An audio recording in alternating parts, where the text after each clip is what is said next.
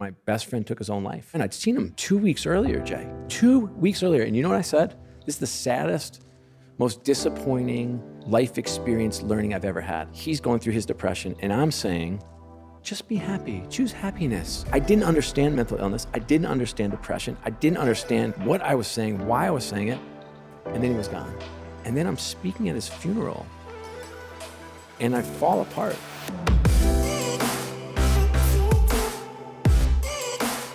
Hey everyone, welcome back to On Purpose, the number one health podcast in the world. Thanks to each and every single one of you that come back every week to listen, to learn, and grow. Now, you know that I love reading books. I love diving into people's minds and stories. But what I love especially is when someone had a different career, they had a different journey, but they found a way to use their platform for a higher purpose, using their incredible talent, their skills, their gifts, their lessons to have an impact in the world.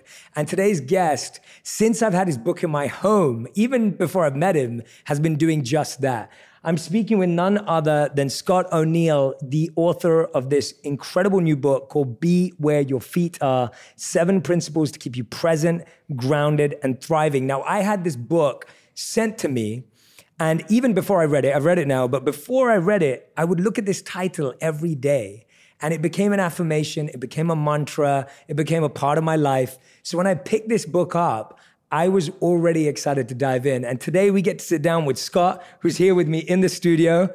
And Scott, I honestly have to tell you, from the moment you walked in through the door uh, with your friends that you've kindly brought and introduced me to as well, and people you work with, uh, I felt nothing but presence, intentionality, groundedness. And it's beautiful to see that and how aligned you are with what you've just written. But thank you for being here. Well, Jay, I'm humbled, first off. And you've taught me how to think like a monk. Now I want to try to be like a monk. and, uh, and I hope I'm like that in this podcast. This is a dream come true. You are truly one of the great thought leaders of the world. And talking about using a platform, you're influencing people you're driving change and you're helping us be more grounded and more present. So thank you for all you do. No, thank you so much. I hope your wife doesn't listen to this part of the podcast. That monk thing, the monk thing, I'm going to be massively in trouble for. And next thing you know, you're going to shave your head and leave leave home, and that's that's definitely not. That's why I think like a monk, don't live like one. One of the stories you told that I just absolutely love is when you were sent back on the path to find something new. To me, that is a be where your feet are moment. Mm. And I think you found a rock, a stone, or right?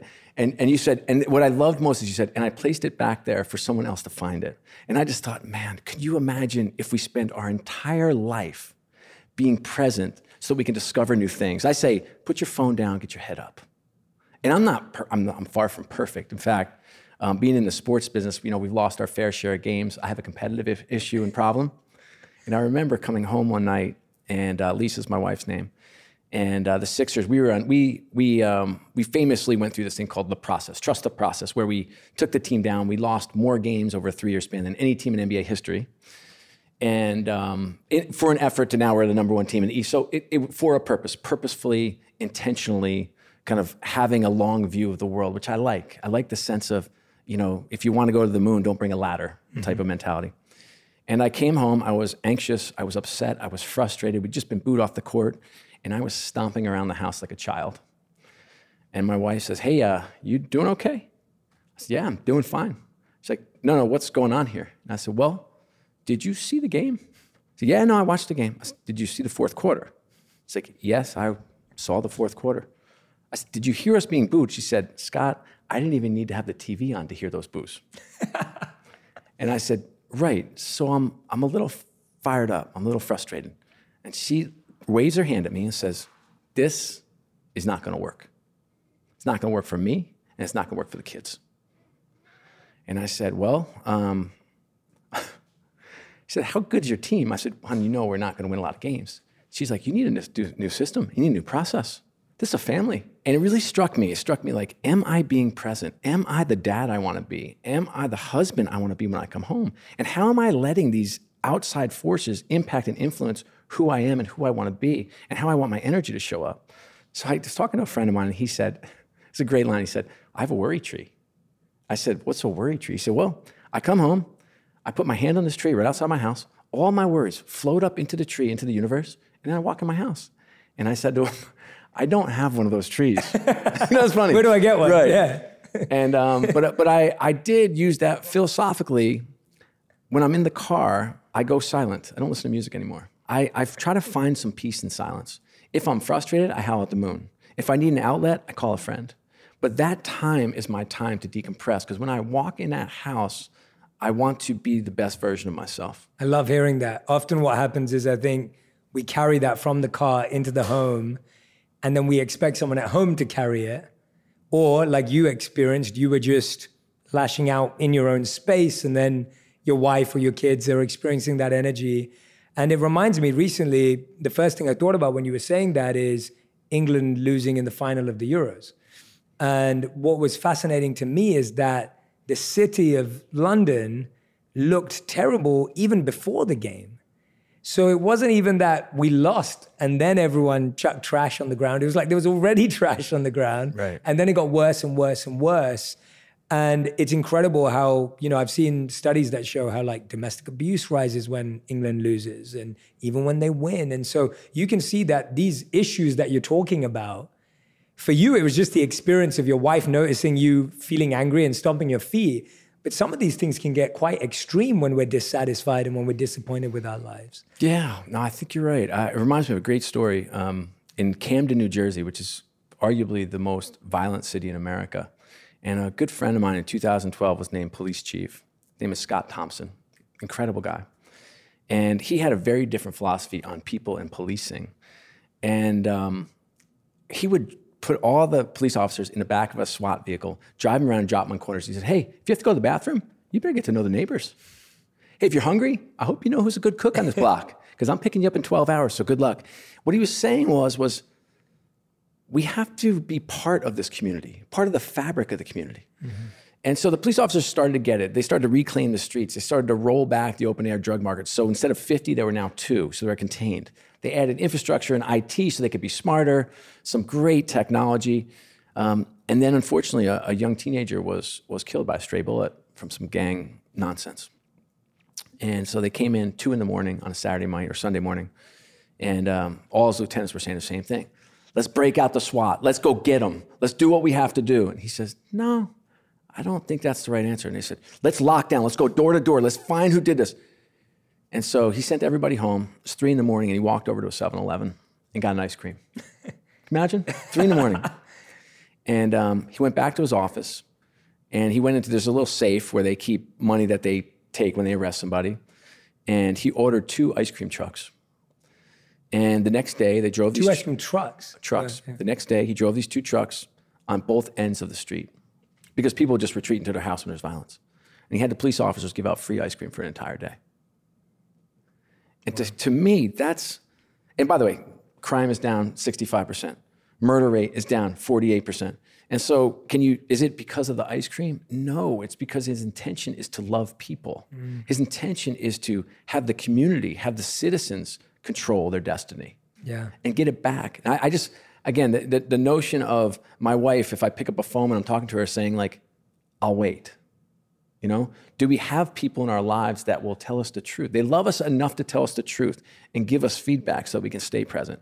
If you're a police chief in a really dangerous city, how are you going to be? Mm. Like, how are you going to change the world? Because the reality is, is like we keep throwing the same um, solutions at the same problems. Yeah. And nothing's changing. You said something really important there. You said that, you know, we need to surround ourselves with people who can be honest with us and tell us the truth. But we also have to be able to receive that often a lot of us have people in our lives that are honest with us. I'm sure there's many people's wives or husbands or partners or kids that have looked them in the face and said, I need you to think differently about your life. What have you done differently on the receiving end of that feedback? And how have you processed that feedback uniquely so that you don't retaliate with your ego or your insecurity of like, well, you don't know how, how hard I'm working. You don't know how hard it is to run a team and do this. And start you know start noting down all your wins and all your achievements. How, how do you do that without ego? I think that a common language helps. Mm. um, in our house um, if you walked into our house and you were leaving the back door you would see api assume positive intent. The letters api yes. are etched into stone outside of our house. Um, all of our daughters have api carved into rocks sitting on their dressers. And um, and uh, every chalk we have chalkboards in our house. It's a house of girls. And um, there's API written on every single one of them. Um, so that's assumed positive intent. Um, we also use the term palms up, meaning you're literally, your palms are up. I'm open to listening, learning, and loving. I'm not closed off, frustrated. I don't know everything. I haven't solved every problem. I'm palms up. And so if there's an issue, if there's an issue in our house, if there's an issue at work, an executive might come and say, Scott, because they know I'm very emotional, Scott, I need you API and I need your palms up. And what they're saying to me in their own way is, I know you're emotional. I know you're very competitive. I know you're very driven. I know you want to quote unquote win. But what I need is I need your ideas. I need your love. I need your understanding and I need your solutions. So come play with me. And so that's helped me the most, kind of overcome my own human frailty of emotion and ego and all that other crap that doesn't allow us to be the best version of ourselves. I love that. So you talk about it in the book, obviously, API. I, I thought that was beautiful. I'm going to start putting that in my offices, inspired by you and sharing that with everyone I meet. I, I absolutely love that when I read about it. And just for anyone who, who missed it, assume positive intent. I think that is such an incredible way to live. How did you learn to live that way? I'm sure you've had experiences where you've assumed positive intent and people have taken advantage of you and or people came in with malicious intent or people came in. How did you continue to practice that? I think a lot of people who are listening, they'll be thinking right now, I love that, but too many people have taken advantage of me. Sure. How have you continued to do that throughout your career in family and professional yeah, it's life? it's such a different way to go through life. I always say when you have that one finger pointing out, you've got these three pointing right back at you. And I love to spend more time focusing on the guy in the mirror. Mm. We spend so much time blaming or assigning blame or looking for excuses or finding 10 reasons why I can't. Um, or this guy took advantage of me, or this woman was too nasty, and how could I assume positive intent? She was mean. Assume positive intent has nothing to do with her attitude. It has nothing to do with how malicious he is. This has all to do with me because I am in control. I have the right intentions. Again, I perfectly say this. I'm not. I'm not perfectly perfect in this area. Of course, yeah. But in, I'm, I'm leaving, living my best self. I'm giving you the benefit of the doubt every time. What's the alternative? The alternative is, is that, Jay, you said something I didn't like last week. Or I was in church and a woman was up talking and she said something I didn't like. Or my sister took my shirt. Or my teacher, I got a bad grade on a test. And so what does that do? Well, well, Jay, I don't want to talk to you. Next time I talk to you, when you come in, I'm walking out the door. Your boss sends you a text and immediately your blood pressure rises. That is not a great way to any sort of success. It mm-hmm. just isn't. Yeah. Um, personally, and how you go through the life. And life is better. You're happier. You're more grounded. The interactions are better. But we've all been uptight with that one person, right? That one person that gets your goat. You know, for a teenage girl, it's their mother. Mm-hmm. Like your mother can say anything to you. I have three teenage daughters. Her, their mother can say, "Hey, do you mind grabbing that uh, that sweatshirt off the off the stairs?" What, mom? Because I'm a mess? Because I can't clean my room? We're like, no, I just wanted you to grab the sweatshirt so no one trips on it. Yeah. I've got an awful story about that. I'm going to share it. Go it's on. completely on the edge. Okay. Please tell us. So I have an, my oldest daughter is Alexa. She's 21 years old, and when she and she's wonderful. When she was a teenager, she wasn't so wonderful. She was always wonderful, but not wonderful with her mother. Mm-hmm. And amazingly, I have this wife who's just terrific. She is balanced and smart and driven and intellectually curious and tough and strong. And I mean, she's just wonderful.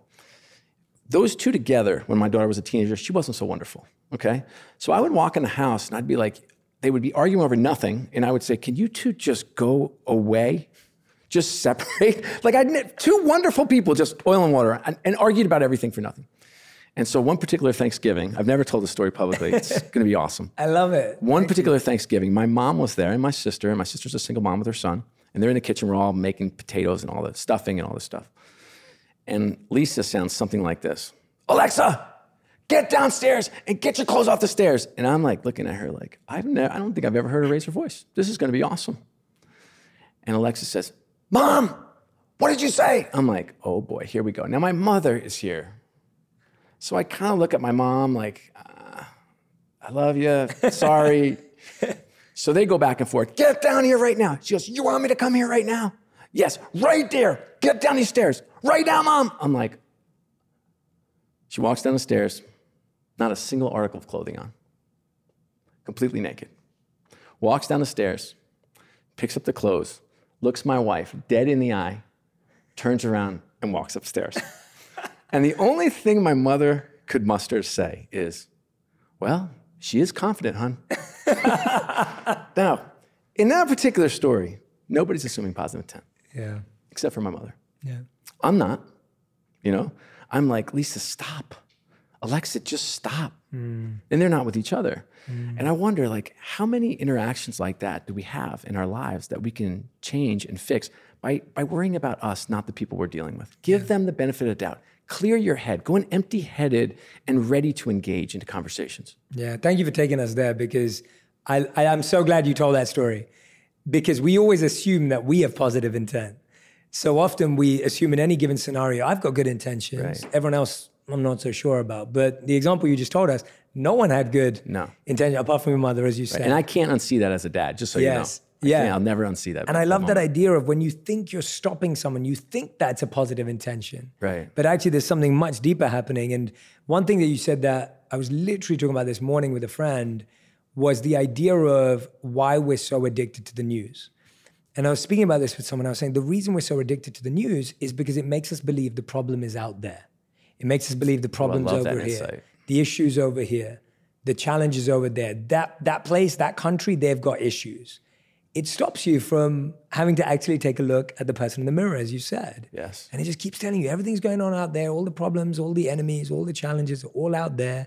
And let's be scared of out there. But you then never get a chance to say, well, what am I going to work on today? You know, what, what do I need to develop? Such a great insight. And I, I feel like that with with my friends that live all over the world is if we had, you know, something happened. they said, is it really dangerous there? I'm like, Yes. no. Or I talk to a friend in Jerusalem and I'll say, is everything okay? They're like, yeah. No, there was a bombing. It was last week. It was Tuesday. I, you know, uh, you know, or my friends in China, they're like, is it really bad there? I'm Yeah. like, no, it's actually wonderful here. It's really interesting. Yeah, those snippets of news are impacting us and influencing us. Yeah. And again, I'm not saying don't watch the news, be informed. I'm just saying that that mentality For sure. of of what you were saying, getting lost in blame, discontent, Yes.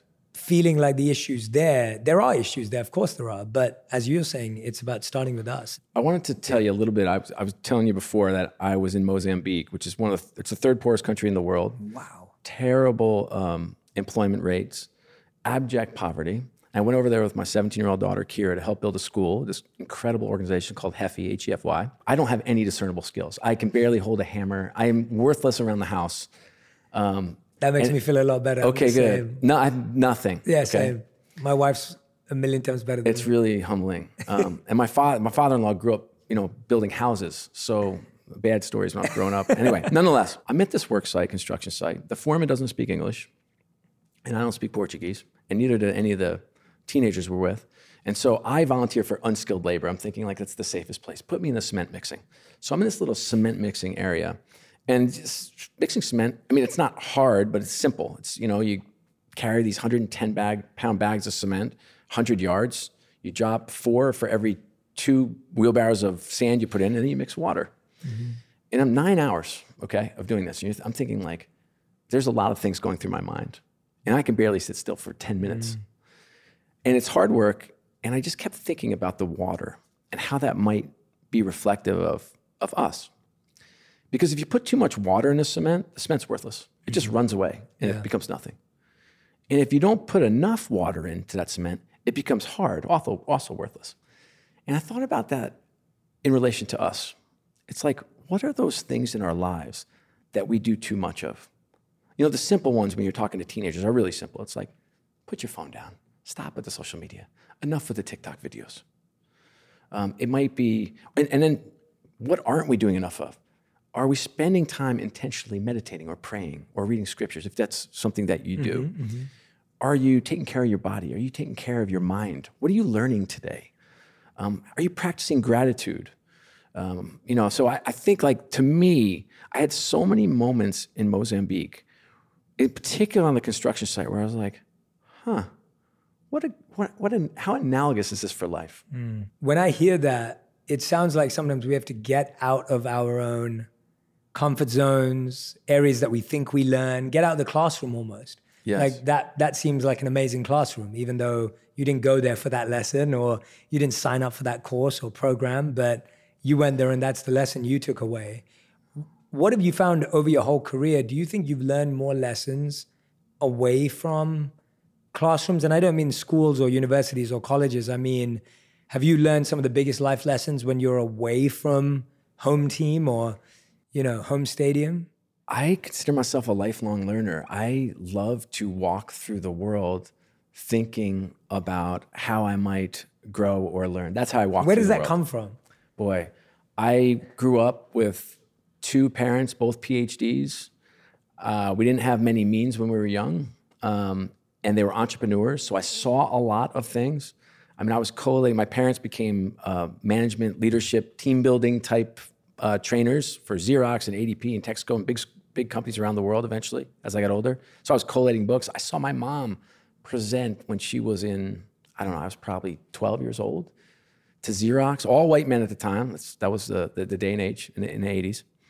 And I see this little, little five foot two Italian woman making them laugh and making them cry and making them think and pushing them. And I just remember just wanting to be her and wanting to grow and be different and interesting and interested. And I mean, I, I was literally, that was probably the first moment in my life where I'm like, okay, I need to know more.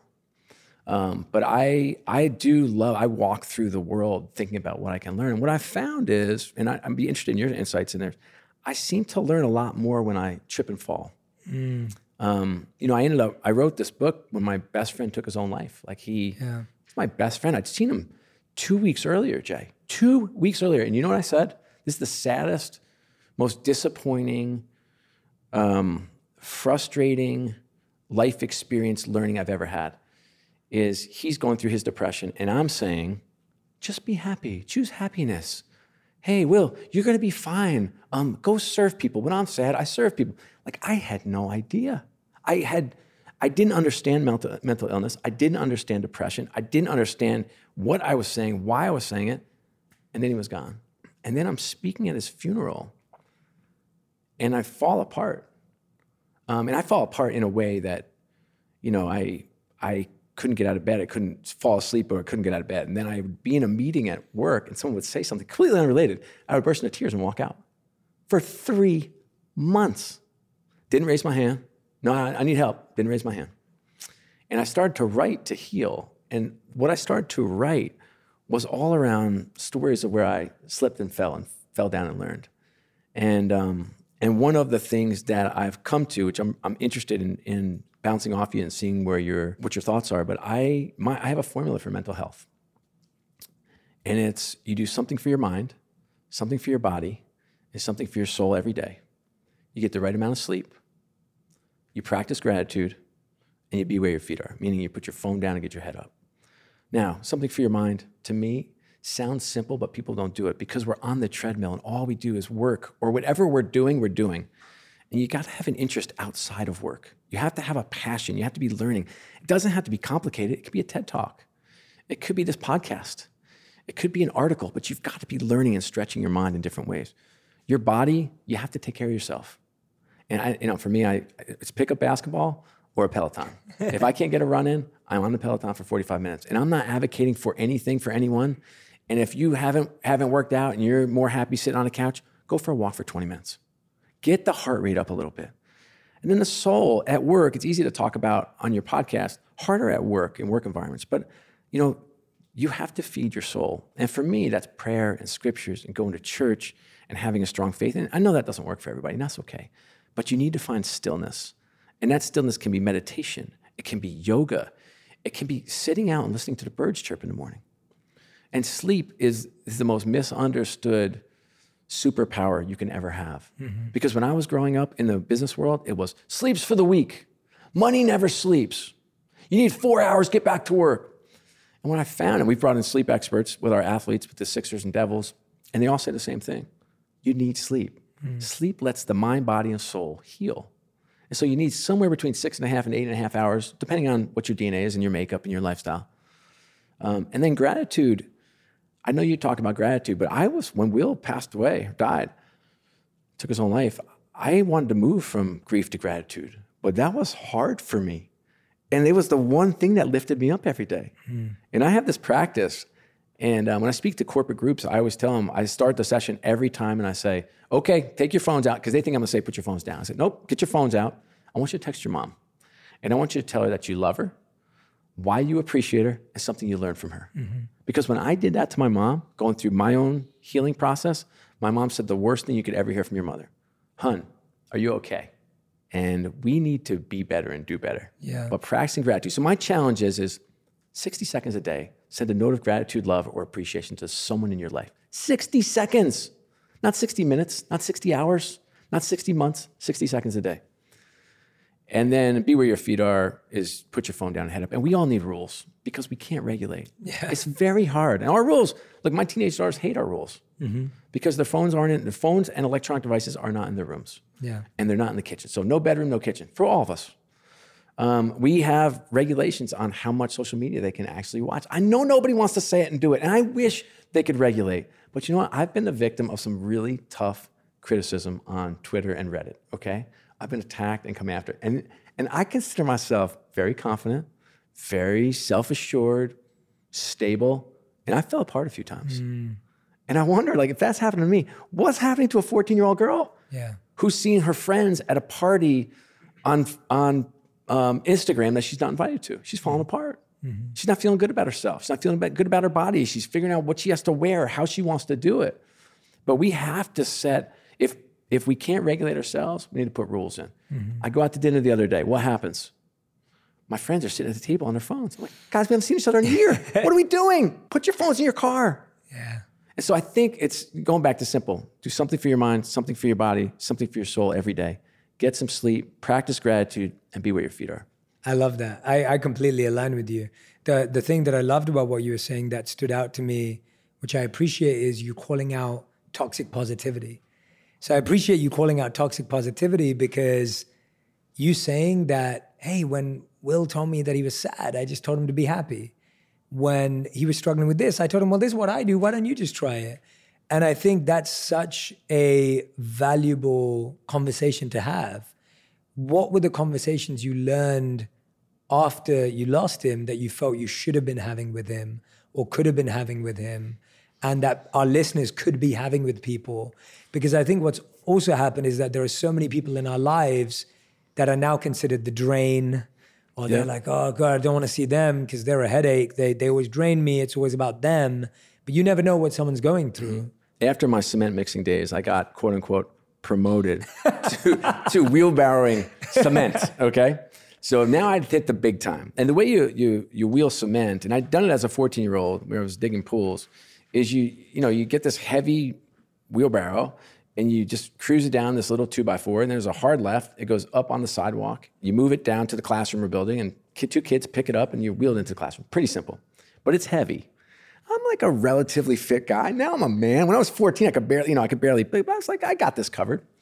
So the first time I get this wheelbarrow and I am cruising down a little faster than I'd hoped down this slope, and I go to make the left turn and I can't move it, and I go right into the sand.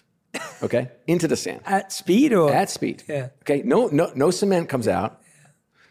And now I'm moving it at probably like an inch every 10 seconds. And I'm like just leaning in with my thigh just to kind of push it forward. And these uh, two teenage da- girls, one of them, which of whom was my daughter, come and they're like, "Hey, Scott, you need help?" Sure. They pick it up, put me back on this two by four, and I'm on my way. Okay, that's my first trip. So the lesson and how it, how it relates to your question. Well, one is is that path to me, that two by four, that's life. And guess what? Life's messy, and life's hard.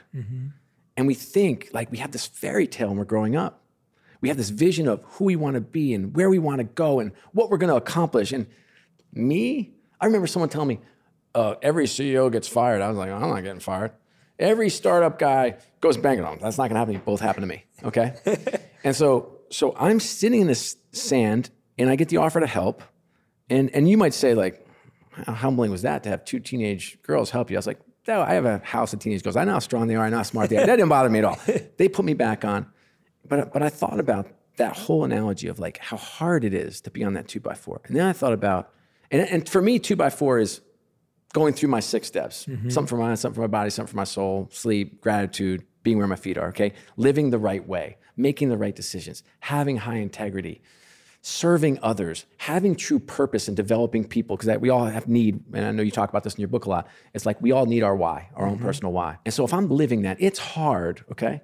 But you know what's harder? Not living it. That's the mm. irony that you don't think about Yeah. right? Because now I'm in the sand. And the sand for me is sin or mistakes or bad decisions or not assuming positive intent or not focusing on what's most important in my life. Mm-hmm, mm-hmm. That's the sand. And you know what I needed? Just like Will needed? Just raise my hand. Hey, mm-hmm. guys, ladies, can you come help me here? And, um, and when someone's suffering from depression and really struggling, they need help. I, I, I'm not going to be able to help someone. He needs to check into a facility. Of I, he needs course, professional yeah. help Yeah, yeah. and medication. And, uh, and he'd done that before. And, and, and I will, you know, that's something that I think about a lot, quite frankly. And thank you for sharing that. And thank you for writing about it in the book and creating the book from that place because, you know, it takes a lot of courage to say that, what you just said and, and what you're sharing, and even sharing all of this based on a loss because there's so much self reflection that comes with that. And when you were saying that journey from grief to gratitude was, you know, the most difficult journey and obviously will continue to be, in the book, you also talk about how to create presence and your four steps for creating presence. And I wanted to talk about them individually because I find these to be really deeply profound and insightful if we can really get, if we can really go there. With let's try. And so the first one's find a perspective. Mm-hmm. And I find like that is something, as you talk about in the book, when you're moving at 115 miles per hour, when you've got all this going on, finding perspective is the thing that we never do. And if we do it, we do it once, maybe for our New Year's resolutions or maybe on our birthday if you're lucky.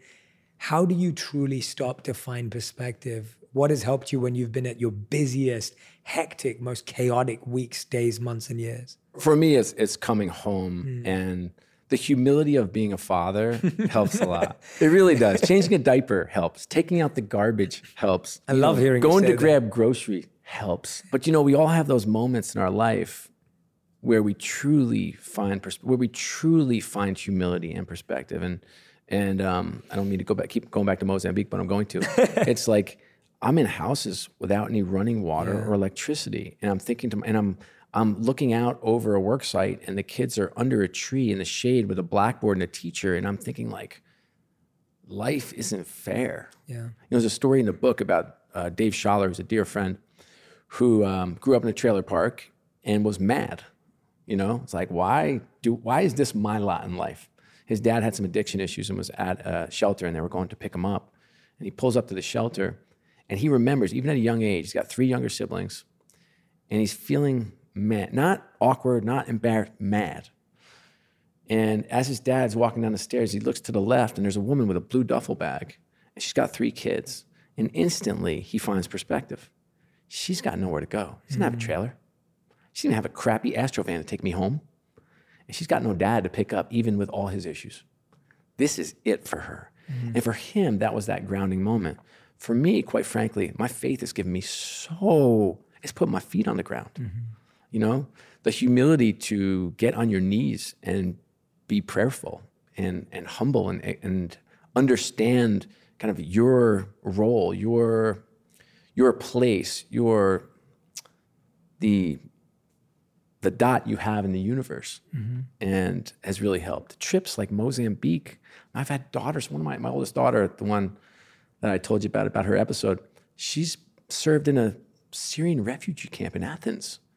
She's been with orphans in Zambia living on a you know, dirt floor. Yeah. You know, I'm thinking like, good for these kids. Yeah. Our next gen, our Gen Zs, they're special. They're different and they're special and they they have this incredible light and life and social contract, which is different for employers and for all of us. Um, and I, I love how they're global citizens, and I love how they don't see the world like we do it. And I love how their expectation is that that we do things differently, and that we help each other, and that we serve one another, and that we love one another. And that's the expectation. And if you don't, if you're an employer and you don't do it, they'll just leave. Yeah. They don't have cars, they don't have houses, they don't care. Yeah. They don't even have their jobs. I love the way the world is going. And I know a lot of people are they're down. They're down. They've been down on America, or they're down on the world, or they're down on the next generation, or it's not the same. I don't. I don't agree. Yeah. I I love this. I love this country, mm-hmm. um, and I know we struggle, but we struggle out loud. You know, we struggle with free press. We struggle with being better. We struggle with like meeting the ideals that we have that are so unrealistic and so high and not attainable, and we struggle to get there. And I love that struggle. Yeah. Um, I love the fight, and I love that there are sides. I wish we did it differently. Mm-hmm. I wish we didn't curate our own media so much and create all this friction. I wish that we had a vision for some, for doing something better and being something better together. But I do, I do, I am grateful. I am grounded and I have perspective. And a lot of that um, is intentional. A lot of it's like, where, how are you spending your Thanksgiving? Yeah. You know, how are you spending your summer vacations? How are we raising our children? Are we willing to learn from our children? Are we learn to listen to them? They know they know how to treat each other. So I think there are a whole it's a, it's a whole host of questions and a complicated answer to a really complicated question. yeah, no, I, I mean I asked the question because I think as soon as you answered it, it was really clear what your perspective is, what your focus is, and you can go on Instagram and find a very different perspective, or you could be following places of charity, service, work, and you could get that perspective too. The thing is, today you can go on YouTube and search Mozambique building schools, and you can find an incredible video about yes. the inspiring stories that are right there. You don't have to visit, you don't have to have the means to go over there and help to be a part of this. And we found that uh, this year, my wife and I led a COVID relief for India. That's amazing. Uh, because India was going through just so much. We knew that one person was dying every five minutes the resources and the infrastructure didn't exist. My wife and I, our heritage is from India. Yeah. My monk life was spent in India, so I feel a certain le- level of responsibility towards India. And what I saw was that everyone's perspective was dialed in. Like our social media community raised $5 million in one weekend. Wow. And that to me showed just how incredible the perspective is when people are dialed in. I know how amazing my community is. I love that. And and it showed me the power of when everyone's like, oh, well, social media does this and social media. I'm like, but we couldn't have done this without social media. Right. But your intention is pure. And so is our community. And your yeah. community is pure. And your and the love that you show and have, and the way you even celebrate your listeners and who comment. Like I that community is it's a Jay Shetty community. I mean, it's wonderful and full of love. And I agree. It's like when I say pick up your phone and text your mom or text someone I you love, yeah. or I'm going to use my social media platform for good. That intention, that like how you set your day. I'd love to talk about that too. It's like yeah. I'd be so interested in how you set your day every day. I mean, we we talk about doing it through, through a leadership constitution yeah. or a mantra, but there, like I don't know. I just invite. I'd be interested. Like, do you set a like? Do you read something? Do you say something? How do you how do you set your intention for the day? Yeah, it's changed over time, and now I, I always try and find a a pattern because I like patterns and I like routines and I like mm-hmm. commitment, and so it's changed over time. At one point, this was truly one of my favorite morning routines. Every day I would wake up and I would listen to Steve Jobs' commencement speech at Stanford, and That's I listened to so it every great. day that's great. And I listened to it every day for nine months. And I promise you, not only did I know the words off by heart, but the words like started to really affect my heart to the point that I realized that all the choices I made were all based on his voice in my head. Now, I didn't know Steve Jobs. I don't even know anyone who knows Steve Jobs, but I feel like I know him because I've spent so much time studying his life and listening to him and and reading through his work. So that that was something I did. I don't do that anymore, but that was something I did. Recently, we had Matthew McConaughey on the podcast, and I told him that at one point I listened to his speech from the Oscars when he won for Dallas Buyers Club. I think that was the movie he won for, and it's a five minute speech, and it's his Oscars acceptance speech. It's rooted in faith and God and and and growth. It's beautiful and I listened to it every day for 30 days. And that was my thing that. that. I did first thing in the morning. So those have been certain things that I really like that are practical for people without learning a new habit or learning a new skill or learning how to meditate. But the primary focus of my schedule now is when I wake up, the first thing I do is I have a small post it note on the side of my bed and it says, What am I grateful for? And so that's the first thing I see. That's great. And so the reason I do that is because so often my first thought when I wake up is I'm tired. Ah, right? That's so it's such a natural autopilot thought. Oh, let me look at my schedule. Oh my gosh, got so much to do today, right? Like that's such a normal thought. And I've read so many studies about choosing our thoughts. And my belief is if that the first choice I make in the morning is to choose a grateful thought, I love that. then that will transform every choice I make for the rest of the day. If you choose to love your child the first thing in the morning, you're more likely to love them throughout the day. If you choose to plant a beautiful seed, it's more likely to grow into a tree and a fruit by the evening. So for me, that's been the first thing I do. Straight after that, I go to my meditation practice, which has always been mantra meditation for many, many years. And I've developed this, so I don't recommend this to anyone. I meditate for about one and a half hours to two hours every morning. It's the first thing I do. And for me, that's my connection to God. It's my right. spiritual connection. It's yeah. my faith connection. It's me learning to be an instrument to purify all of the impurities and issues that I have so that I can actually be a vessel of service. And so that's what that does for me. And then it's very similar to what you said, mind, body. Straight after that, I'm out playing tennis. Fantastic. So tennis has been my exercise uh, consistently now for maybe the last year. And I started to realize I didn't enjoy gyms, but I love sport, I love competition, yeah. I love play. And there was a beautiful quote from Richard Branson that stuck with my head. And I probably read this when I was 16. I remember reading his books when I in my teens, and I, I read this when I was 16. And it's funny because now obviously I'm not old, but I'm older than I was when I was 16. And he said, We don't stop playing because we get old. We get old because we stop playing. And that's what drew me to tennis. I love that. I was like, I need to add more play into my life. And then uh, straight after that, I'll sit down and set an intention for the day. So I'll look at my schedule and I'll think, what energy do I need? So today I've got a day of interviews. I'm, I'm sitting with people. Mm-hmm. Some people I've met, some people I haven't met. And so my intention is, how can I truly serve this person the best so that they can serve humanity through what we're doing? Uh, and so now when I'm sitting here with you, all I'm thinking about is just, I cannot wait for everyone listening to read this book not only are you a great author, you're a phenomenal storyteller. I'm sitting on this podcast going, Scott, I had no idea you were this good a storyteller. And, and I'm loving it. I'm enjoying that because I'm appreciating just how much people are going to be moved when they finally get to dive into your work.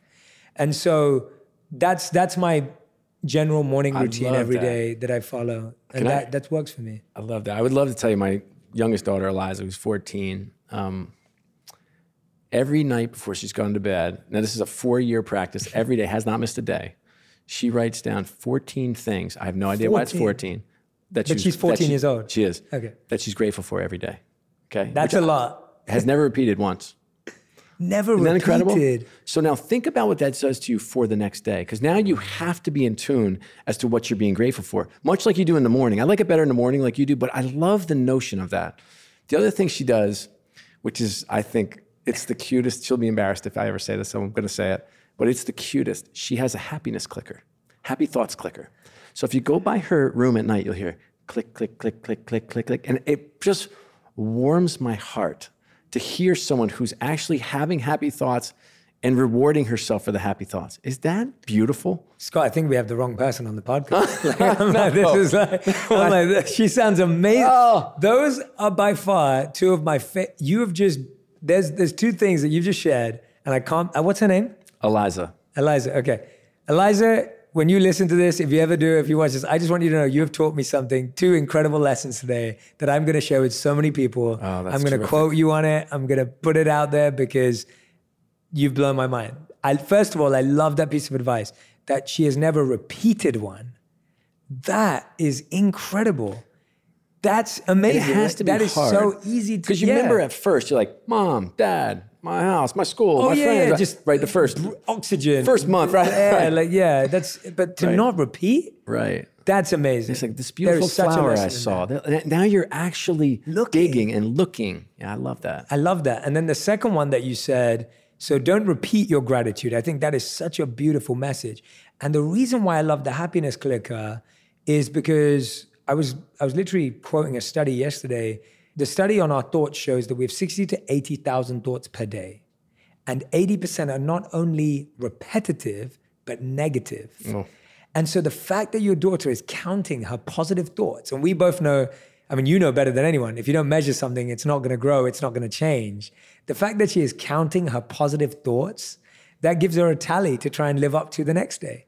And grow. I love that. I love that too. That is genius. I've, I've, it's funny. I was actually thinking about it. I, I wanted to. I was speaking to someone about this a few months ago, and that's why I love that so much. I was talking to someone about how measuring how many steps they took changed their lives, right? Like whether you use a Fitbit or an Oura ring or whatever you use. Uh, the idea is that measuring that you did your 10,000 steps. And I saw families getting into these league tables with each other and kids and families competing.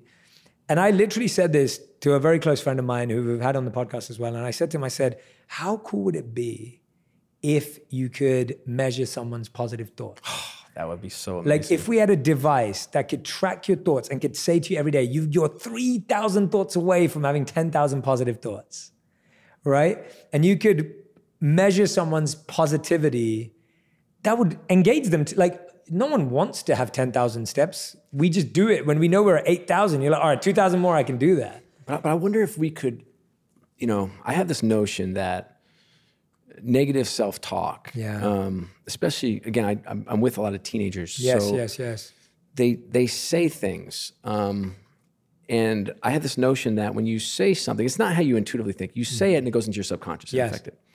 And um, you know, I'm a I'm a product of of you know two PhDs, hippie hippie parents, and they were all about you know positive affirmations. Yes. You know, and we got away from that you know the last few years, but but and and we, and we replaced it with a mantra or a leadership Yeah. um, constitution. I love or- positive affirmations. Right. Yeah. But like, I wonder if those positive thoughts is something that we can be saying in the morning. Yes. Like, get them out there because it'll make you happier. Yes. It'll make the world better. It'll make your interactions better. It'll help you assume positive intent. It will help you focus on what's most important. It will do all those positive things that we need. Yeah. You know, and, and like writing them down is good. Saying them matters. Yes, yes. Eliza, you have, uh, I, I'm never going to forget those two statements. I'm going to be sharing them a lot with people. They're so powerful. They're so powerful. And there's so much wisdom in that. In that, writing down what you're grateful for is such an overused tip and it's great. And that's why I love what you said. Share it, express it. That 60 second text to your mom, like that's where it starts working, but it also works when it's not repetitive. So I think that's, that's incredible. Thank you so much, Eliza. Uh, the, the second step is seek authentic feedback. This one, I, I think is become more and more difficult for people to do because seeking authentic feedback means you have authentic relationships Yes. because you can only seek authentic feedback from people you genuinely have a relationship with or that understand you. Tell us about your journey to tell me about a time when you sought authentic feedback and examples of both types of feedback you received, inauthentic or authentic. You know, what happens in a career is hard. Um, when you're young, you have mentors, and then you start hopping over your mentors. And um, Yeah, so true. and then you get a big job and even the people that you love the most and have worked with side by side for three companies or two companies or those that you've groomed since their early days and they're now your direct reports and they're not going to tell you the truth. Hmm. And then your board in my case or your bosses they're not going to tell you the truth anyway and you're not sure you want it you know? Hmm. And so so that becomes really complicated um, I've found a couple places that are, uh, you know, solace. There's a group called YPO, Young Presidents Organization, Yes. which puts you in a room with eight to 10 other CEOs. And you have what they call forum confidential meetings where nothing comes out. And you talk about things that you can't really talk about, you know, issues at home, troubles with a child, troubles at work, um, negotiating a contract. Not, like, who are you going to call? Um, so that that was an incredible source of strength for me for the last 15 years. Uh, my forum at YPO. So that's one group where they they love me, they don't judge me, they're honest, they're strong, they're my peers. So I think that formula, whether it's YPO or some other group Yes, of your peers, is good. My brothers are incredible sources of strength, and my sister. I have three brothers and sister, all running companies, but they love me too much, you know, and they'll always take my side, always. My wife, not so much, and my and and, and she Mine loves too. me, but she'll tell me, Yeah. you know, and and I imagine for you, for your wife, she sees Jay Shetty. Okay, Jay, Shetty, Jay, do your laundry. Yeah, okay, literally, yeah. You know, and and and there's a partnership that is critical, and that um, I'm sure your wife is strong. Where you wouldn't, you know, my wife is strong, and I needed a strong woman. Um, and so, and we have complete division of labor, and you know, Yeah. But there is an expectation that when when I need it, she gives it to me, whether I ask for it or not, which I Mm-hmm. absolutely love. I'm a little more delicate just in terms of style with her. Yeah. I say it a lot nicer. Yeah. I think I do the same. Um, Yeah, I can relate that's, to you. That's a that. good tactic. Yeah, 25 relate- years Yeah. uh, together. That's so I- good. It's working. It's working. um, and she's been amazing. So so those are my two sources, um, Yeah. YPO and then brilliant. and then my wife. I love those. Those are great. I think How about you? How, how's it work for you? So my is it wa- hard because you're a celebrity and star? Like, is that like so different? You know what? I'm really fortunate, and and I made this a conscious, like intention as as my life grew. Is that I'm always the poorest, least successful, and least wise, you know, least wise person in the room. Uh, and so I try and surround myself by people who are far ahead of me in every way I possibly can. And they're not always the same rooms Right. because you don't necessarily find people across all three of those in the same room. It might be getting harder on all three fronts for you. Definitely Those not rooms are getting smaller. No, no, definitely not. Not as small. I feel like I feel like the higher you go, you realize how big the world Yeah, is yeah, and just how sure. big people's visions are. Uh, when I when I want the wise, I go to the monks. I was I was just talking to about this the other day. I shared this with Randy actually, and uh, I was saying that I was I was coaching. Uh, I was working with someone recently. And I was speaking to my monk teacher about who I was working with. So my monk teacher's 70 years old. He's been a monk for 40 years. Amazing. He's lived life. He's like got every life experience. He's coached children since they're born to go on to become incredible people. He's coached, you know, heads of societies and states. And, you know, he's he's he's had an amazing life. And so when I go to him and he's 70 years old and, you know, I'm half his age and, you know, it's, you, you start recognizing just how much more there is to life and how much you still have to learn and live. And I was telling him, oh, I'm coaching this person on this and I'm working with this celebrity on this or whatever it is. And he goes, he said to me, he said, he said, I'm so happy for you because I'm so happy. He said, I'm so happy because you get to help everyone with your problems. And it was like that humbling reminder of that. like you're getting to coach people on what you need coaching for. And that is God's gift to you that you're getting to help people with what you're going to need help with. And so I think, you know, that wisdom that I get from these the monk teachers that I have that I still am very much in touch with, uh, they're always very humbling and grounding. And I think my sister, you were saying family, so my sister what you were saying, my sister, whenever I start speaking to her, she'll be like, stop going all Jay Shetty on me. like she'll literally oh, say Oh, that to amazing. me. And my sister loves me and I love Right, her. of She's one of my best friends. She's four I and a half years that. younger than me. Yeah. And she'll literally, stop giving me a Jay Shetty video. like I just want my brother. Like, and I'm like, this is me. Like, but she has to say that to me. love and it, that. you know, in the beginning it used to irk me. Now I find it cute and and adorable. And then my wife, you're spot on. Like there was an interview that Robert Downey Jr. did, and he talked about how they were like, "How do you stay humble? You're Iron Man. You built the Marvel universe. I mean, this guy's, you know, he's he's crushed it over the last few years with all the amazing movies he did." And he just said, "He said, you know what? When I get home." You know, my kids are not like, oh my God, it's Iron Man. You know, he was like, he was like, um, my wife's like, take the trash out. And he was just like, what you said, same thing. Like, you know, your family. And I think that's a beautiful thing. I think often, this is what I was sharing with a lot of my male friends. I said, especially as men, I think often we want our wives to validate us for what we achieve and not who we are. Right. And we forget that they chose my wife has been with me since I didn't have a job. That's like, right. You know, and so my wife, my wife's parents took way better care than I did of her in the first Right. Yeah. three years of our marriage. And what I could offer her was far less than what her parents could offer her. But I think we forget that is we want to be validated for like being that singer or that athlete or Yeah. being a speaker or like, can't you see I'm a number one New York Times best? Like, but that you don't want to be loved for that. No, you're so right. Who I, wants to be know what loved I, for I was that? Mm. thinking of that you said that I thought was really interesting, and I forgot to mention. I've had three great coaches: um, Trisha Nadoff and Spencer Holt, and then Brendon Burchard most recently. And Oh, I didn't realize you worked with Brendon. I Yeah. was just with him too. You're kidding me. I didn't I- realize that. We were lit. So Brendon just we're we're all part of the same mastermind, and Bre- we just literally were with Brendon. Oh, that's amazing. for four days. I He- love he, Brendon. He is. He helped me rediscover what it meant to be a leader again. wow. And I think that's the gift that coaches can give you. And they, they, he, he does not dance around issues either. So he gave me some incredible feedback over time, but helped me get there on my own, which I Mm. love. Like we had so many fascinating conversations, and he, he's been a been a true recent source of strength. Amazing. I love hearing that. Please tell me about the first two because I got excited about Brendon and Trisha um, is amazing. She is a little bit like bohemian. and um, I was at Madison Square Garden and struggling with all sorts of things, personally and professionally. And she had this big notion of like, you want to be a warrior? I'm like, yes, I want to be a warrior. No, she's like, no, no, Scott, Scott, Scott, sit down. I'm like, no, no, no, I do want to be. She's like, no, you want to hunt and kill. I'm like, right. You know? and she's like, no, you need to grow. You need to go into that sage phase. I'm like, yeah. but I don't want to be a sage. You know, now yeah. I was 38. Okay. Yeah. And she said, well, you're going to have to get there because if you want to lead at an elite level, the reward isn't you anymore. Yeah.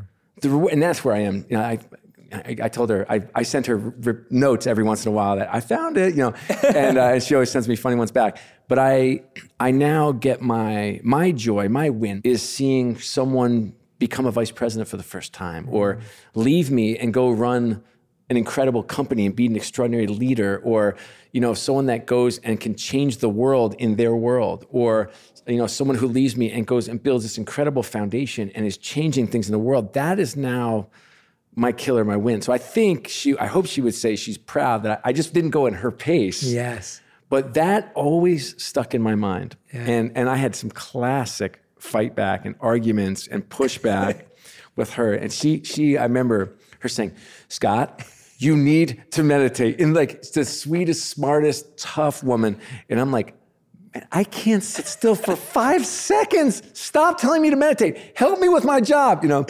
And, um, and of course, I learned how to meditate over time because I need to find stillness and peace. Yeah. And it helps me sleep. It helps me go to sleep. It helps me live better. And so she was a wonderful source. And Spencer Holt, who's been a longtime friend as well, great guy, smart guy. And, um, and he helped me on two transitions. And I think, I think transitions are hard for people. Um, you know, I've been out of work, out of luck, and out of money, and I've been out of work and really comfortable. Mm. And I like the latter a lot better than the former. Of course. But when you go on these walkabouts in life, you have an opportunity to step back, mm. um, see the world for what it is, reflect back on the decisions you made, why you made them, the impact they had, good and bad, the lessons you learned, the people you met, and you just have this overwhelming sense of gratitude yeah. for life, even the mistakes you made because they taught you such valuable lessons. And then you get to take all that in and look forward and say, why am I doing? It was actually my wife She's like, Scott, why do you do this? Because every time I leave a job, I'm like, I'm never doing this again. You know, every time. yeah. And she's like, okay, but why do you do what you do? I said, well, I want to help I want to help develop the next generation of great leaders. Yeah. And I want to build a platform so I can leave the world better than I found it. Mm. And and I want to help my church, quite frankly, grow. And so, yeah. and she's like, well, that's why you're in these platforms. I'm like, yes, that's why I'm in these platforms. And so that's yeah. why I keep signing up, you yeah. know, and I keep getting the rush and going through the pain and the fun and the exhilaration and the torture and all that together. But it's these walkabouts these years, like the year that you take off, that really gives you that freedom that most people don't have in life. And I know I'm, I'm blessed to have that opportunity to go do it. Um, but that that's the time I'm in now, and I, I feel like I'm fresh and different, and in a in my version of a Zen state that I can actually see the world as it is. I love that. I, I love that. And while you were sharing that, the thing I was thinking about was when you look at the sage versus the original mindset as you as you put it. And warrior, warrior. Yeah, phase. the warrior. and it's it's like that hunt and kill changes to seek and grow. Yes, oh, that's and, better, better and, articulated. And seek and grow doesn't sound attractive. Like but when you want to be a warrior, right? Like when you want to be a warrior, seek and grow. It's like I'd much rather hunt and kill, but. We realize hunt and kill. If you even look at those words, they all lead to an end. It's terrible. They're aggressive. But, but, but when you were when you went to to become a monk at mm-hmm, first. Like mm-hmm. what I was surprised when I was reading reading Think Like a Monk was that you had a struggle because I know people see you as like, you know, it's like your sister's coming. No, don't Jay Shetty on me. Like, okay, I have it all figured out. Like I I do this. I coach the stars. I, you know, have this incredible influence in podcasts. Like, is that something you anticipated and expected? Or did that surprise you when you were there and went through that struggle? my whole life is a surprise to me. I'd, I'd, say everything's been a surprise. I never thought I would become a monk. If someone told me two years ago, before I became a monk, uh, no, not two years ago, I'd say if someone told me 18, I decided, 21, 22, I became a monk. So if, if someone told me at 16, Jay, one day you're going to be a monk, I would have probably thrown a bottle of alcohol at them. Like, you know, like that's, right. that's the state right. I would have been in because that's how I was at 16. And then when I became a monk, it was hard because living with that level of discipline isn't easy for anyone, especially just an average kid from London who's not grown up with that level of military style discipline, which is what a monastery is.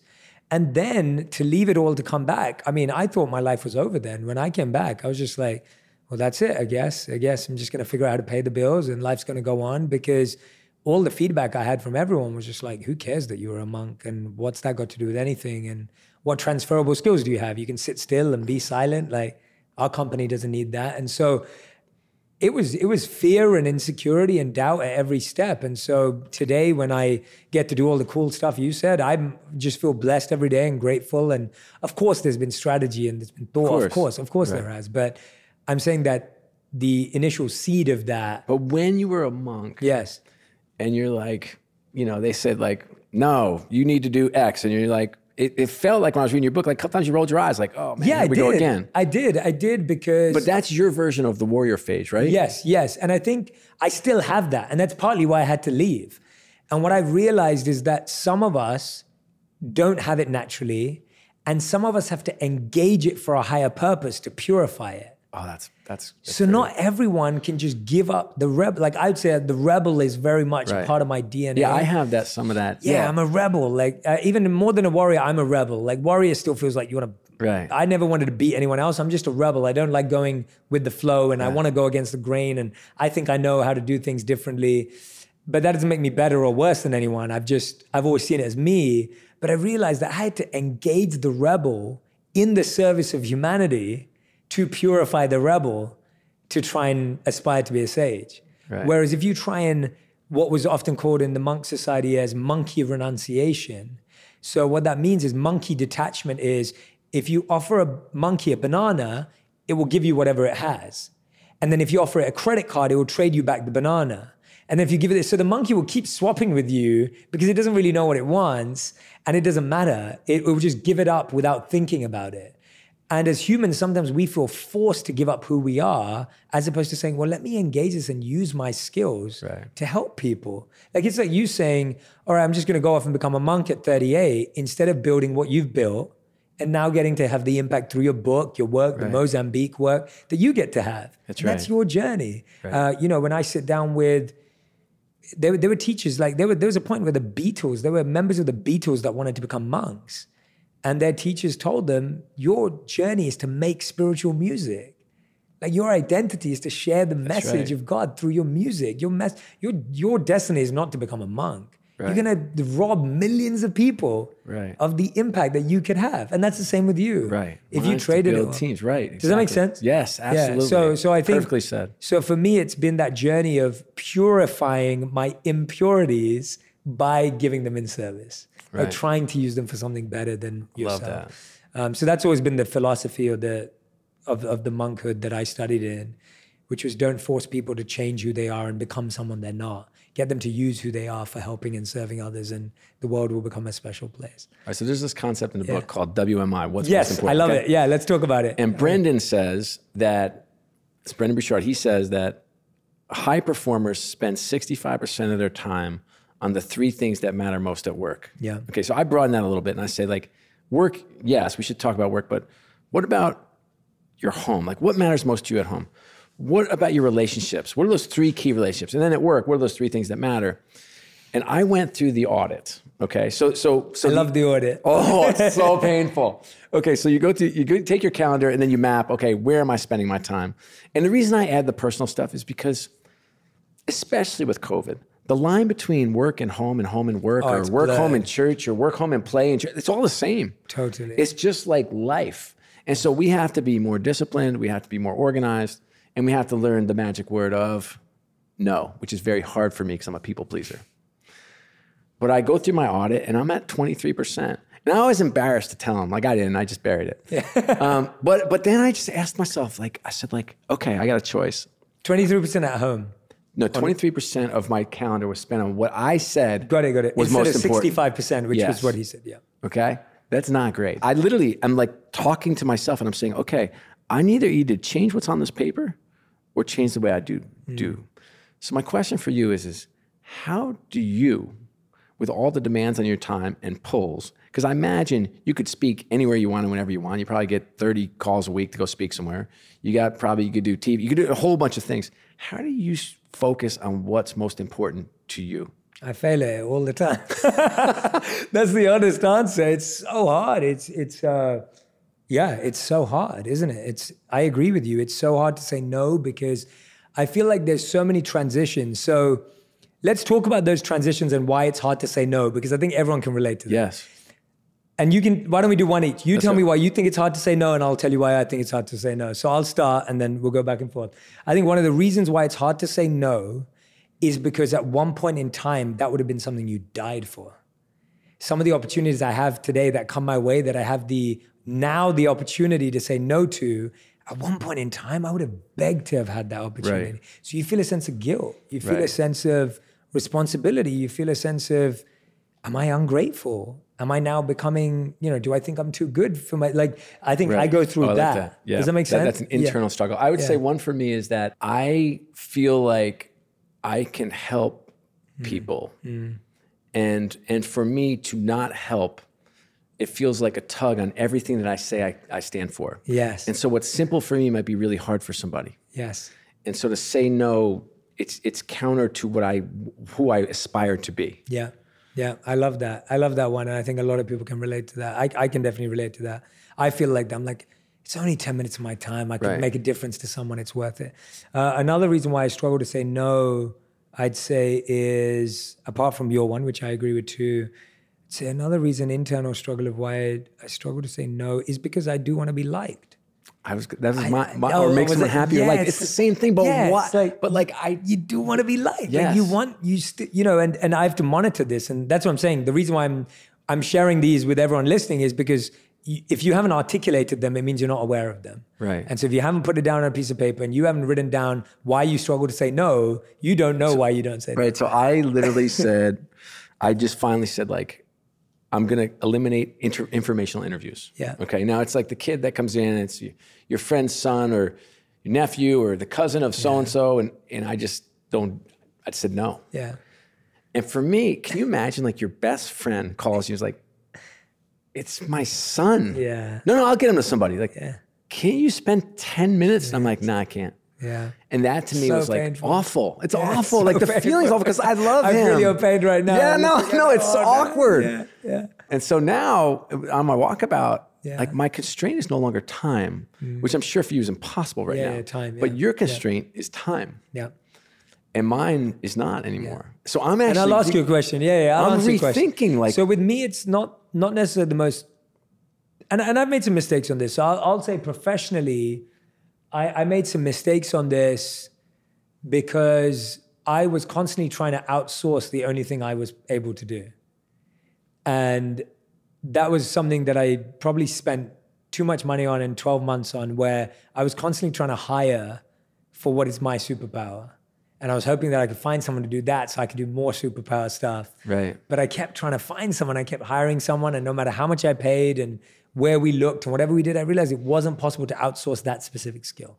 And I finally owned it. And I said, well, I need to do that for myself. So I actually did make a lot of mistakes on that. But going back to your question, I see it as the three most important things, but I see them in order. So Ooh, I like that. Like Yeah. chronological. Correct. Ooh, Priority. Okay. So we had a set of rules in the monastery, which I still completely connect with. And the three words, uh, one of, a couple of them are Sanskrit, one of them is English, but it was health, sadhana, seva. These were three words, and it was always in that order. So it was considered these are the three most important things. And the good thing is you can't do one before you finish the other one. That, that's the rule. That's great. And so the rule is health is first. And that includes your physical and mental and spiritual health. And you give beautiful examples of how to do that. So before you have moved in the morning, you can't do any of the others.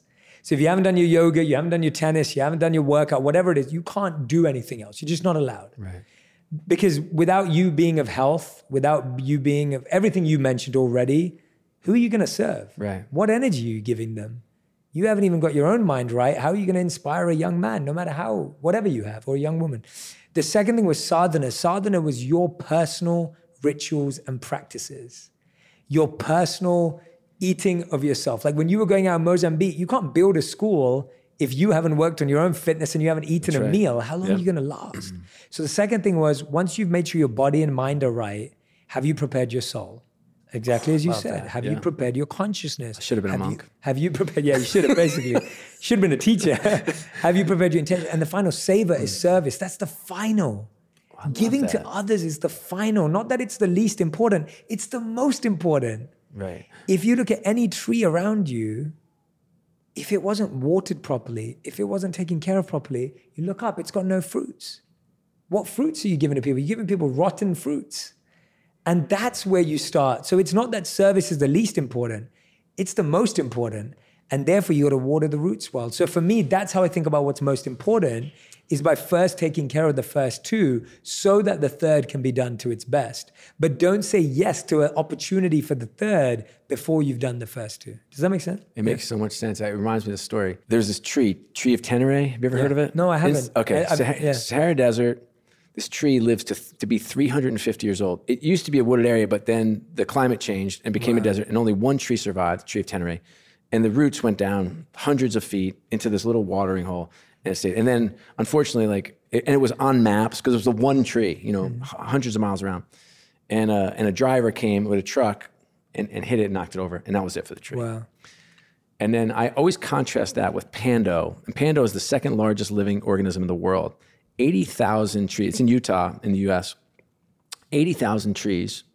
And it's been around for 70,000 years. So here's one tree, okay, that can survive for 350 years in ridiculous conditions. And I always say, like, that's incredible. Mm-hmm. But then one driver out, done. See you later. Sayonara. Now, with 70,000 trees, and they share a common root system. Yeah. Okay. I always think about that. When you when you were saying that, I just kept thinking Pando, Pando, Yeah. Pando kept going through my head because we need each other Yeah. and we need people. Yeah. And we need to connect. And that that to me is like, you know, that is the secret sauce today. Yeah. In a world where isolation is our kryptonite, Yeah.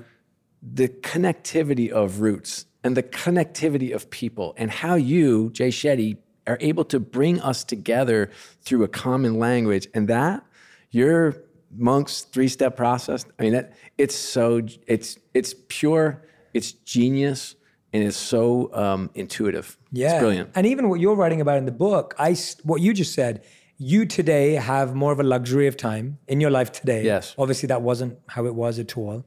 I do not have a luxury of time. And w- at this current stage in my life, as a monk, I did more so for sure. What I've realized is time is the wrong metric and the wrong divisible. So we divide our life by time we say, okay, I need time with my family, I need time with my partner, I need time with Scott, I need time with this, I need time with that. And I realized a few years ago, no one wanted my time. Everyone wanted my presence and everyone wanted my energy. So if I could give 10 minutes of my time, but 100% of my energy, that's what someone wanted. And I started changing how I looked at it, looking at the ratio of my energy versus my time. Ooh, I love that. And saying, how much time can I give at 100% energy? And sometimes the time went down to 60 seconds. And that was fine because I realized that people would rather have 100% of my energy than 1% of my energy and 100% of my time. Giving someone an hour, be- being on my phone all the time, as you were saying when you got with your friends, no one wants that. Right. No one wants to see me and you both on our phones right now and have a couple of questions about your book. People want to hear us have presence. Right, Jay, that's why I say be where your feet are and not Yeah. balance. If you're ever like, how do I find balance? I'm like, Uh, let's let's talk about Okay, I let's want to totally talk about destroy balance. Okay, yes, I want to talk about it. because yeah. I, I, I'm. It's the first question I get, in particular with young people. I talk to high school kids or college I can't believe or kids are asking that question. everyone. That's worrying, E- yeah. everyone. Yeah, Well, How do I find balance? I'm like, get to work. Yeah. Um, but I, I, I literally say, uh, like, I think about my life, and I think about home. Well, how do you have such a good, strong relationship? You seem focused on your faith and your family and work. And how do you do it? I was like, hey, here's the thing. Hmm. Okay, let's talk about life. Let's talk about real life, not you know the Huxtables on TV. Let's talk about real, real life. Okay, Hmm. here's what real life looks like for me. I get up in the morning. It's chaos. I call it the NCAA tournament. We're just surviving in advance. We are trying to get out the door without a nuclear meltdown. You borrowed my shirt. I can't find my. You didn't charge my computer. All that crap. The girls go to school. Okay. How many meaningful moments can I have at that point? How about 0 mm-hmm. I have to be okay with that because it's not happening. Yeah. Okay. One can't get out of bed. The other one's up at five in the morning. I mean, it is. You know, it's chaos. Then I go to work, they go to school. They've got cheerleading, they've got basketball, they've got boyfriends, which we do not want to talk about ever. we have homework, I have work, I have events. We come home. They, how much time? Talk about energy. How do I, how do I be present? How much time do you have? 45 minutes? Totally. Your family, the people you say you love most, that matter most in your life, an hour? Hmm. Two hours, and you're the luckiest person in the world. Mm-hmm. So, what are you going to do with that one hour? And I say, let's create some meaningful moments. Mm-hmm. Let's create a memory. Mm-hmm. Let's have a real conversation. And by the way, what's great today? There's so many things to talk about. The world is falling apart. We have social unrest. We have challenges to the core of faith and, and the church in this country.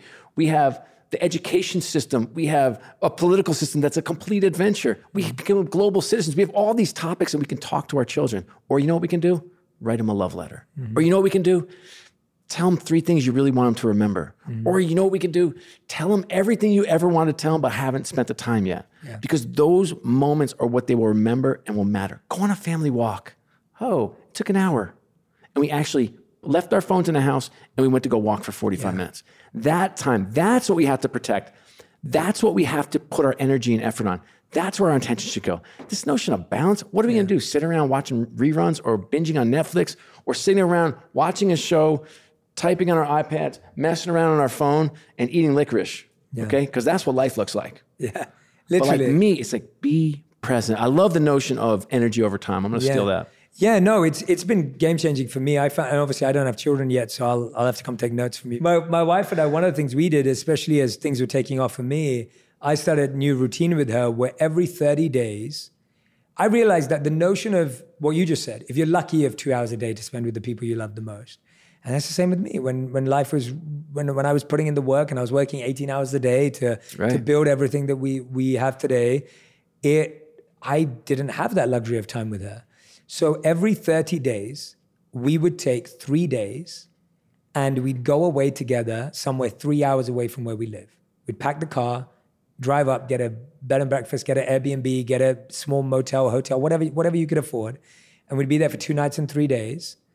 And we would lock our phones in the safe and we'd just spend time together. That's wonderful. And I realized that doing those three days every month had a bigger impact on our relationship than if we sat in front of the TV every day for two hours. Oh, I love It that. It just didn't, it didn't compare because of what you just said. Yeah, yeah. That making a memory, making an experience, that's what we all want in life. No one's gonna count and be like, Dad, I know you spent 10 hours with me this week. No one's counting that. There's no, no one's keeping a clock of that. But my wife remembers, oh, remember that weekend we went to Palm Springs? Or remember when we went to uh, Temecula and we rode those e-bikes around for the whole day? Or do you remember when we went up and we went to Santa Barbara and we just walked on the beach? Like those are the things you remember. yeah, it's so true. And they weren't expensive. None of those things were expensive or they were all free. Walk, bike. here's a here's a real free one you can add. go for it. We have my wife and I when things are good and we're we're in our in our zone. We go on one walk a week that we call non-transactional. Nice. Think about like life is transactional and non-transactional. Transactional is okay. We got the kids, got this. Oh, she's got practice. Oh, there's a game on Tuesday. Okay, okay. Um, oh, what are we doing this Friday? Are we, none of that. We just talk and we stay in the moment and we stay present. And when we do that, I feel like our relationship is more solid. We are more grounded and we are more connected. I love that. And it's our version of your three day trip, which I love. Non-transactional. I love that. That's and that's hard, I'm sure, with kids. Yes. Like that's harder and harder as you have more people to talk about and their lives and their minds and their challenges and their boyfriends that shall not be mentioned and Yes. all that kind of stuff. Like that gets harder, I'm sure. sure how do you how do you honor the time so that you don't get distracted? I find it so easy to you you say that, but then when you get there, you just got off a phone or you you spoke to how do you really honor that? How have you found how have you tried to do that best? the best thing for me is is is abstinence. I leave my phone in the house. right, yeah. And I know that sounds crazy, and I wish I were more disciplined, and I wish I could keep it in my back pocket and walk for 45 minutes. I don't have the, I don't have the, I do not have the gear. I don't. And so I leave it. If we go to dinner and I know I need to focus, it stays in the car. Now, someone's saying right now, I would never leave my phone in the car. Why? Where's it going? What are you missing? What is your ESPN notification telling you? What is the TikTok video you're gonna miss? What's the text you're gonna miss? What's the CNN notification? It's okay. Yeah. You will be okay. The world will move on without you. You are okay. You are not gonna miss anything. I think we just have to be where our feet are. We have to just like it goes back to something that you said more. What is your intention? And can we be more intentional about what we are and how we live and and be more grounded? Scott, I could talk to you for hours, genuinely. This has been so much fun. Uh, and I count podcasts now as I do them more and more, and as we've done them f- for a couple of years in interviews, I count when I'm having fun on a podcast as the best indicator of a good conversation. Terrific. And I've had so much fun today. And I also know, and I just saw the clock when I was looking at it, I was like, we're, we're about to beat our record of, of like, like, this is in the top three longest episodes we've ever done. That is also a sign great. of fun That's uh, good. when you don't look at the time. But I want to encourage everyone, and what you just said now was such a beautiful note. I want to encourage everyone who's listening to go and grab a copy of Be Where Your Feet Are Seven Principles to Keep You Present, Grounded, and Thriving. We have not even touched some of my favorite chapters in the book. Like we haven't even gone over the concepts of some of my favorite chapters in the book. We've touched a lot of the a lot of my favorite ones, but there are still some more. And we have just scratched the surface on what's really inside this book, what Scott has to offer. And Scott, I'm hoping that not everyone, not only does everyone read your book, I hope everyone goes and follows you. I hope everyone stays connected with your journey and story, like I'm excited to do. Uh, I would hope that we turn this podcast into a long friendship. I've learned so much from you today. I've, I've deeply enjoyed your company, and I can't wait to meet your Eliza, 14 year old daughter, who's taught me so much in, in such simple ways. Uh, but I highly recommend, we'll have the link in the caption and everywhere. Please go and grab uh, a copy of Be Where Your Feet Are. I couldn't recommend it more highly. Uh, as you know, Scott, we end every episode with five fast five, final five questions. These questions have to be answered in one word to one sentence maximum. Uh, so if you're ready, Scott, we'll do, Let's a- do it. your fast five. All right. So the first question I have for you is What is the best advice you've ever received? Be present. What is the worst advice you've ever received? Money never sleeps. What's the first thing you do in the morning and the last thing you do at night? First thing I do in the morning is say my prayers. Last thing I do at night is say my prayers. Beautiful. I love that. What a what a great life. That's that's so simple as well. Patterns are great. Okay, question number four. How would you describe your current purpose in life at this stage of your life? My current purpose in life is to help develop leaders, whole mind, body, soul leaders, both personally and professionally. I love that. And I'm excited to see you do that. I think this book is going to be the manual for leaders. I really do. I really believe Thank you. that because it's about who you are and it's how what you've done, but it's how you show up and it's I love how simple you've made it, yet how profound it is. And I think that balance is is exactly what's needed. And the fact that you've sat in those meetings, board meetings, phone calls that have caused you so much stress and anxiety and found that the answers and antidotes are actually the amazing principles that you've laid out in this book. I really think it's going to be a manual for leaders. So Thank you. This has been a gift. You are a gift to the world, and it's no accident that this is the number one podcast for your health. thank you. Thank you. And I've got one more question. Fifth ahead. final one. If you could create one law that everyone in the world had to follow, what would it be? Be nice to each other. That'd be an amazing law. I really hope that everyone does try and follow that, even when it's really hard. Just be nice and smile Yeah. and take care of each other and serve others Yeah. and love others and assume positive intent. Make the world better. Yeah. There's too much angst in this world, and you have to do your part. And if we all do our little part, life gets better for everybody. I love that. Everyone, Scott O'Neil, please go and get the book, Be Where Your Feet Are Seven Principles to Keep You Present, Grounded, and Thriving. We'll have all the links and go and follow Scott across social media. And what I really want you to do, as you know, I love it when you do this. I want you to tag me and Scott on any platform you're using Instagram, Twitter, Facebook, whatever you're on. And I want you to tell us what Scott said that's going to resonate with you, that you're going to practice, maybe what Eliza said, maybe what his wife said. Whoever said it, I want to know. Please tag me and him on your post. I'd love to see him feel all the love uh, for this next phase and next chapter that he's doing in his life of going out to help build conscious leaders. Uh, Scott, we're so grateful to have had you on On Purpose.